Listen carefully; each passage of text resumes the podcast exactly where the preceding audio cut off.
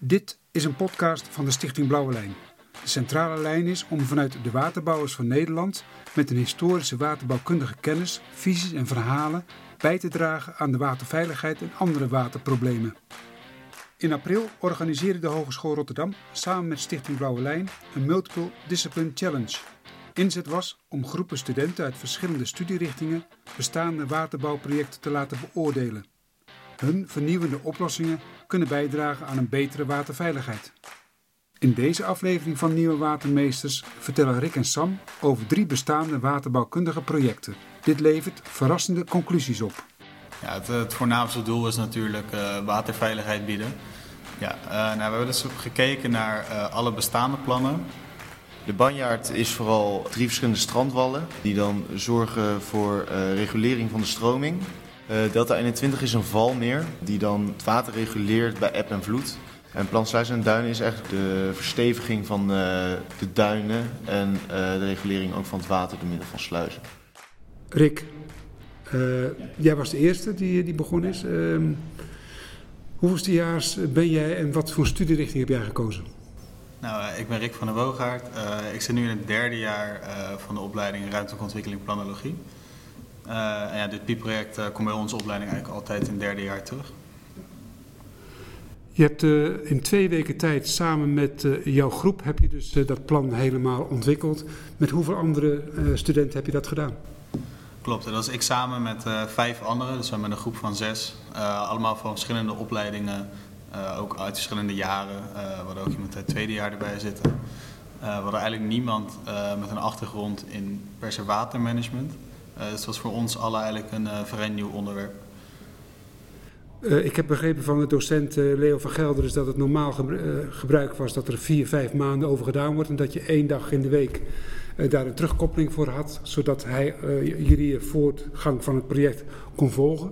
nu is het in twee weken samengebald. En, en in coronatijd, met, dat je elkaar niet zag. ik heb begrepen van, van je collega van Sam dus dat, dat hij inmiddels al één keer fysiek op de, de hogeschool is geweest. Hoe ging het in twee weken dat je elkaar niet ziet en toch iets moet, moet, maken? Uh, ja, qua tijd wat er in het project zit, uh, als het uitgesmeerd is over een uh, lange periode, dan werk je natuurlijk minder dagen in de week aan. Nu was het twee dagen, of tenminste twee weken lang echt hele dagen maken. ja, en in coronatijd toch wel enigszins lastig, want ja, van mijn groep, ik heb eigenlijk nog niemand gezien. Een jongen die kende ik dan al, maar die zat in een andere groep. Uh, maar ja, fysiek contact dat was er niet echt bij. Maar ja, we hadden wel elke dag een dag opening en een dag afsluiting. waarin je toch, ja, je spreekt dan de hele klas. maar wij als groep hadden daar op altijd de aansluiting. dat we na, na de dagopening even met elkaar doornamen van ja, wat gaan we wel doen vandaag? wat voor plannen maken we? Wat, wat moet er in ieder geval af zijn? En dan in de middag voor de dagafsluiting in ieder geval weer even samen zitten van nou uh, is het allemaal gelukt bij iedereen? Waar liep je tegenaan? Wat kunnen we straks gaan vertellen? Wat er allemaal gelukt is en wat voor stappen we gemaakt hebben. En ook de taakverdeling natuurlijk, want in die 14 dagen moest iedereen natuurlijk wel zijn taak hebben. Ja, de taakverdeling gaat eigenlijk zoals van oud. We hebben in ieder geval een soort leider in de groep. iemand die zorgt dat alles netjes op orde blijft qua documentatie. Iemand die alle notulen maakt van de gesprekken die we hebben. Dus ja, iedereen had zo zijn eigen rol en uh, toch kon het toch goed gestructureerd te werk gaan. Wat vond je van die periode, nu achteraf, nu je de pitch achter de rug hebt, de presentatie? Ja, wel uh, interessant en leuk eigenlijk uh, om het zo te doen. Ja, ik zei al, voor mij is het een helemaal nieuw onderwerp. Uh, dus vond het wel leuk om te verdiepen in iets waar ik nog nooit onderzoek naar gedaan had. Nou, daar gaan we straks even iets dieper, dieper op in. Ik ga even naar, naar Sam. Sam, geldt ook voor jou, die, die twee weken. Ook jouw groep, was, had jij een even grote groep? Als, uh... Ja, wij waren inderdaad ook met z'n zessen. En uh, uh, ja, we waren met z'n zessen en uh, dat ging eigenlijk ook wel uitstekend. En ook de, de manier waarop dat je het in twee weken moest samenvatten, was dat niet intensief?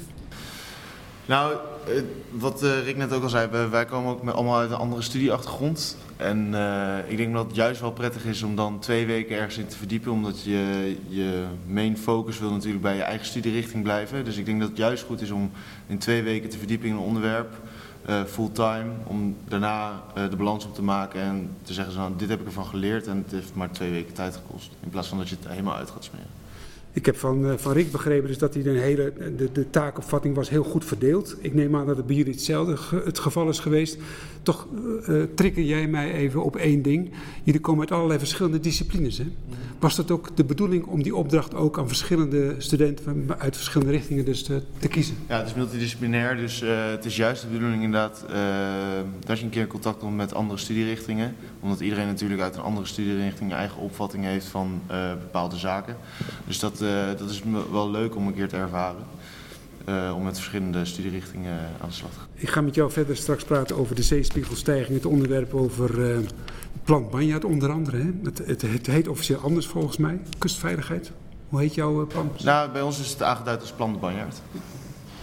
Rick, even naar jouw plan toe, want... Uh, yes. Ja. Keuze van het, van het onderwerp. Door wie werd dat bepaald? Of werd dat, moest jij gewoon van Leo, uh, de docent, uh, accepteren wat hij jou gaf? Of jullie gaven? Uh, nee, we hadden inderdaad vanuit, vanuit de docent uh, meegekregen dat in ieder geval één plan terug moest komen. Nou, voor ons was dat de Haagse Zeedijk. Die moest hoe dan ook worden meegenomen. Ehm, in hoeverre die meegenomen moest worden, was keuze aan ons. Dus we hadden ervoor kunnen kiezen om het helemaal niet te doen. Maar dan moest natuurlijk wel onderbouwen waarom we dan niet voor dit plan kozen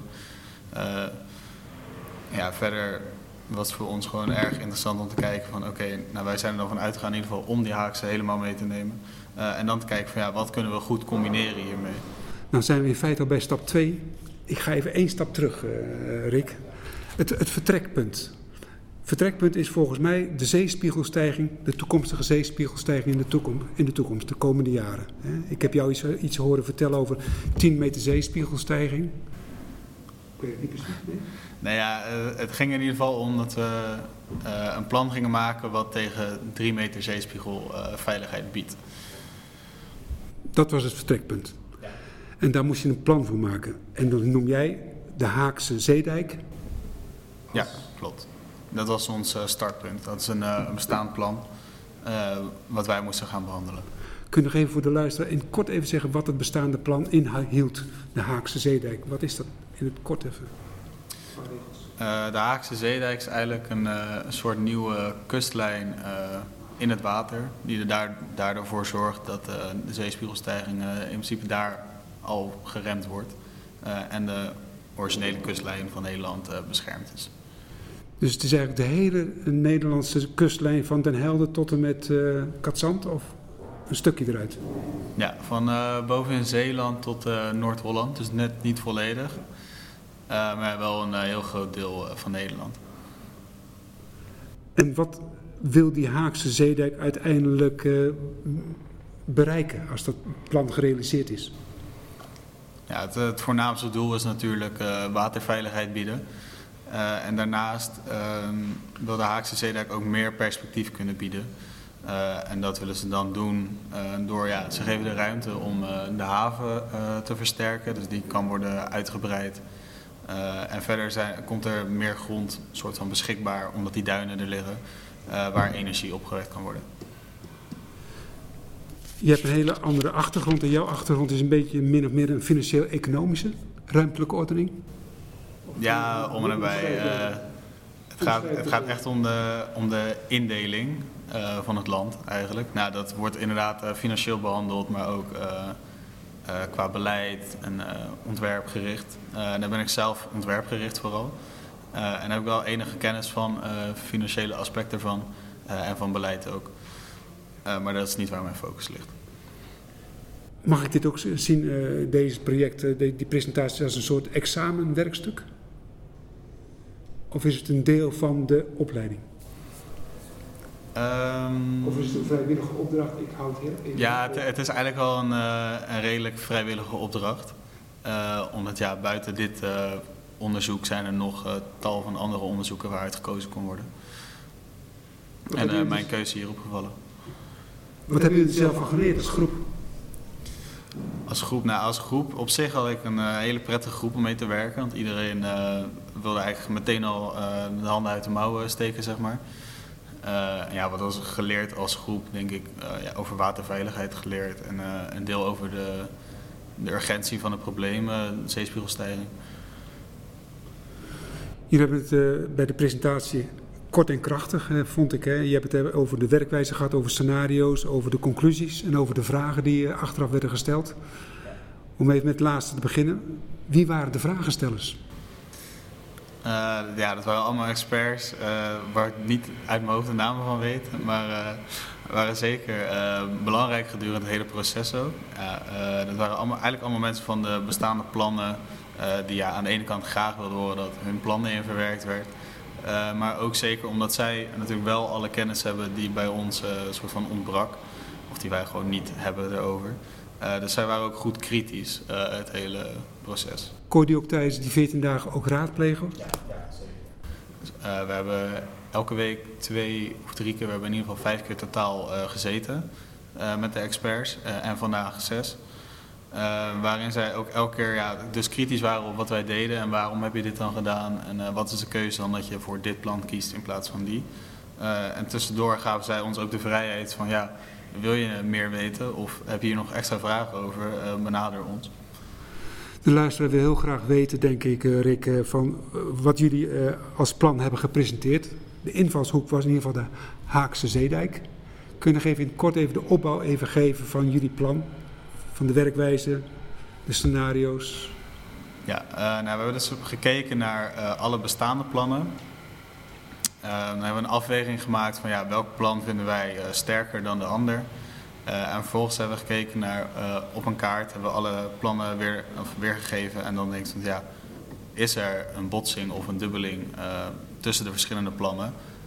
nou, dat gecombineerd met de afwegingen die wij van tevoren gemaakt hebben, welk plan sterker is.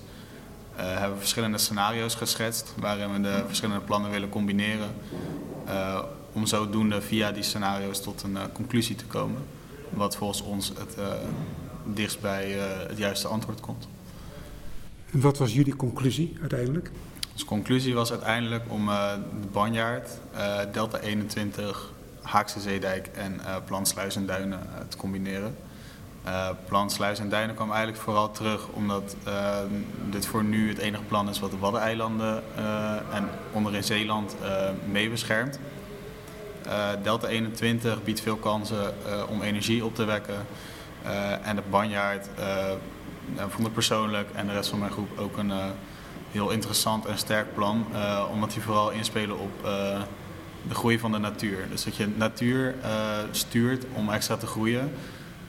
en dat zodoende mogelijk bescherming kan gaan bieden tegen het water. Dus wij vonden dat dat onderzoek in ieder geval meegenomen moest worden. Als het dan mislukt, ja, dan jammer. Maar dan hebben we het in ieder geval een kans gegeven om het natuurlijk op te kunnen lossen. Wat gaat er met het plan gebeuren? Verdwijnt het in een la? Of wordt het ge uiteindelijk gerealiseerd en opgepikt door professionals? De experts die bij ons aanwezig zijn geweest, die, uh, die gaan het meenemen. die willen er naar kijken. Ik hoop dat ze er misschien iets van leren van ons. Dat zou mooi zijn. maar in ieder geval dat wij hun een nieuwe manier hebben kunnen laten zien of een andere manier van denken waar ze misschien zelf nog niet over nagedacht hadden. En wat heeft het jou opgeleverd persoonlijk, de, dit hele traject van het uh, multidisciplinair college of challenge? Ja, ik denk uh, voornamelijk persoonlijke ontwikkeling, uh, sociaal en kijken naar hoe andere mensen van andere opleidingen iets aanpakken. want ja, vanuit mijn eigen opleiding heb ik natuurlijk een soort van altijd dezelfde stappen die je neemt. en andere opleidingen doen dat weer anders. Rick blijft er nog even bij zitten. Je mag best interrumperen straks even als Sam er is. Dat had ik natuurlijk Sam ook kunnen vragen, maar Sam is zo beleefd om even rustig uh, te zijn. Um, Sam, ook, ook hetzelfde voor jou, het vertrekpunt. Je had een groep van zes uh, studenten, die hadden allemaal een eigen, ieder een eigen discipline. De opdracht. Jullie zijn uitgegaan van drie bestaande plannen. Welke waren dat? 21 ja, en kun je ze elk even kort voor de lijst nog even, even samenvatten wat het nou precies is? Want we hebben alleen maar geluid, we hebben geen kaartje erbij, we hebben helemaal niks. Ik zal het kort toelichten. Uh, de banjaard is vooral uh, zijn drie verschillende strandwallen. die dan zorgen voor regulering van de stroming. en het is dus natuurlijk opgebouwd, het is eigenlijk zand gespoten, zodat er ook recreatie en een natuurgebied op die strandwallen zou kunnen ontstaan. Dus vrij natuurlijk. Delta 21 is een valmeer. Die dan het water reguleert bij eb en vloed. En in dat proces dus energie opwekt. en Plansluis en Duinen is eigenlijk vooral de, de versteviging van de duinen en de regulering ook van het water door middel van sluizen. En waar hebben jullie dus de nadruk op gelegd? Dus wat was het uitgangspunt, het vertrekpunt van jullie? Nou, we hebben eerst de drie plannen met elkaar vergeleken aan de hand van criteria. Daaruit kwam een conclusie en zijn we met die conclusie aan de haal gegaan. En we willen, wilden graag als begin als vertrekpunt een integraal plan creëren. Om zo de verschillende plannen met elkaar te combineren. Om zo een eenduidig sterke bescherming tegen de zee te creëren. En waar bestond dat? Het, aan, het gezamenlijk aanvliegen bedoel, bedoel, je eigenlijk? Ja, het, gewoon van de drie verschillende plannen zorgen dat er een integraal geheel van gemaakt zou kunnen worden. En wat is er uiteindelijk uitgekomen? Nou, dat uh, alle drie de plannen meegenomen zouden worden en dat uh, de banjaard gerealiseerd zou worden, het valmeer dus van Delta 21 gerealiseerd zou worden en dat er de duinen verstevigd werden rondom Zeeland. En met name ook de volgorde waarin dat gerealiseerd moet worden? Ja, banjaard is een iets simpeler uitgevoerd plan dan bijvoorbeeld Plan Sluis en Duinen, ook qua financieel. Uh, dus uh, het vertrekpunt is Banjaard, dan door naar Delta 21 en uh, tot slot Plansluis en Duin. Uiteindelijk met de bedoeling om de kust nog veiliger te krijgen, omdat er toch een, een zeespiegelstijging ja, aan zit te komen. om te beschermen inderdaad tegen de zeespiegelstijging en met als vertrekpunt dan 3 meter. En toen kreeg je de vragen. Ja, klopt. Je was wat langer bezig als, als Rick, denk ik. Dat kan goed zijn, dat kan ook de andere kant op gaan. Wat voel je van de, de, de inhoud van de vragenstellers? Uh, nou goed, het zijn natuurlijk allemaal experts en uh, plannenmakers. Uh, dus ze letten vooral op, ook op hun eigen plannen. als zij soms wat zien, bijvoorbeeld ze hebben allemaal een belang bij een plan, dat die wat minder naar voren komt, dan gaan ze daar natuurlijk vragen om stellen. Waarom heb je daarvoor gekozen en niet daarvoor? dus dat is puur meer peilend om onze beweegredenen in zicht te krijgen. Uh, dus uh, het was allemaal goed, mooie feedback gekregen en uh, daarmee kun je verder aan de haal. Je hebt een hele andere richting. Jij doet iets met vastgoed en makelaardij. Met name de financieel-economische richting doe je daarvoor. Ja, de financieel-economische opleiding. Ja. Ik vond de vraag van René Bron, de eigenaar van Zeeland Architectuur, ook wel een hele goeie. Daar wil ik beide van jullie iets, iets, iets van weten. Zij woont in een gedeelte van Zuid-Holland wat te maken heeft met die, eh, die kustveiligheid en met de zeespiegelstijging. Uh, zij verbazen zich dus dat jullie dus het niet over de menselijke problematiek hebben gehad, over de, menselijke gevaren. Wat is jouw reactie erop? Nou, dat kan ik wel uitleggen. Okay, ze, komt uit Goeree over Vlakke en dat is natuurlijk uh, vrij dicht bij Zeeland. Uh, omdat het zo dicht bij haar bed staat, is zij automatisch veel meer begaan bij, bij de regio. En maakt ze zich uiteraard dan ook meer zorgen om de zeespiegelstijging. Wij zitten wat verder weg, zitten niet in het gebied zelf. Uh, dus voor ons is het meer prima en wij wilden ons gewoon verdiepen in de zeespiegelstijging. Maar als het natuurlijk dicht bij je bed staat, dan ben je veel meer begaan bij, bij dat probleem. Rick, mag ik het even aan jou vragen? Ehm, zou je dat nog achteraf hebben kunnen meenemen in, in jullie verslag, in jullie project, om ook de menselijke maat daarin mee te nemen? De menselijke zorg kan ook. Uh, ja, nou, ik ben het allereerst zeker met uh, Sam eens. Uh, wat hij zegt dat het voor ons wat meer ver van je bed show is, zeg maar.